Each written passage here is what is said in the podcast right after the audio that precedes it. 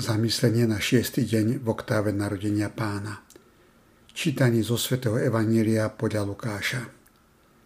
Žila vtedy prorokyňa Anna, Fanuelova dcera z Aserovho kmeňa.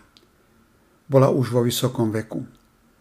Od svojho panenstva žila so svojím mužom 7 rokov, potom ako vdova do 84. roku. Z chrámu neodchádzala, vodne v noci slúžila Bohu pôstom, a modlitbami.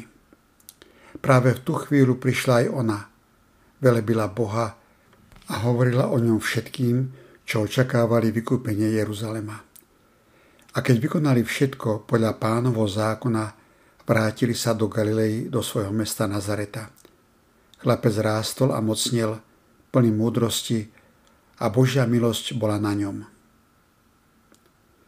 Všetci máme jedinečné a posvetné povolanie ktoré nám dal Boh. Každý z nás je povolaný naplňať toto povolanie s veľkodušnosťou a radostným odhodlaním. Nádherne o tom hovorí modlitba svätého Johna Henryho Newmana. Boh ma stvoril, aby som pre neho vykonal určitú službu.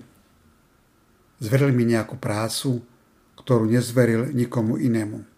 Mám svoje poslanie. Možno sa to nikdy v tomto živote nedozviem, ale bude mi to povedané budúcom. Som článok v reťazi puto spojenia medzi ľuďmi. Prokyňa Anna dostala jedinečné poslanie. Keď bola mladá, žila 7 rokov v manželstve. Potom, čo stratila manžela, zostala vdovou až do svojich 84 rokov. Počas týchto 10 ročí života hovorí písmo, že z chrámu neodchádzala Vodne v noci slúžila Bohu pôstom a modlitbami. Aké neuveriteľné povolanie od Boha. Jej jedinečným povolaním bolo byť prorokyňou. Toto bolo jej povolanie, život strávený v modlitbe, pôste a najmä v očakávaní.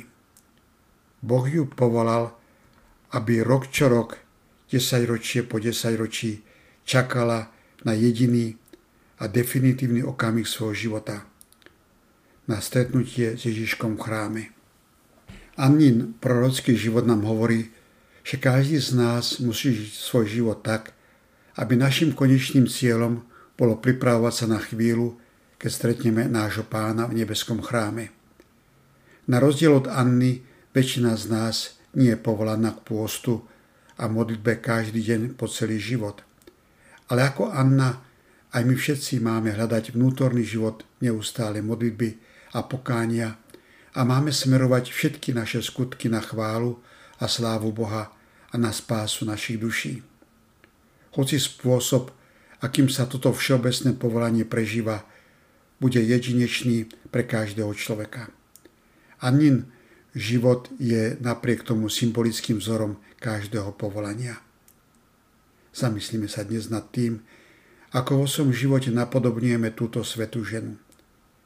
Pestujem vnútorný život modlitby a pokáňa a snažím sa denne venovať Božej sláve a spáse svojej duše. Zhodnoťme svoj život vo svetle nádherného prorockého života Anny.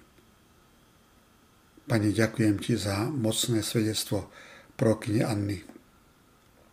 Je celoživotná oddanosť Tebe, život ustavičnej modlitby a obety, nech je vzorom a inšpiráciou pre mňa a pre všetkých, ktorí ťa nasledujú.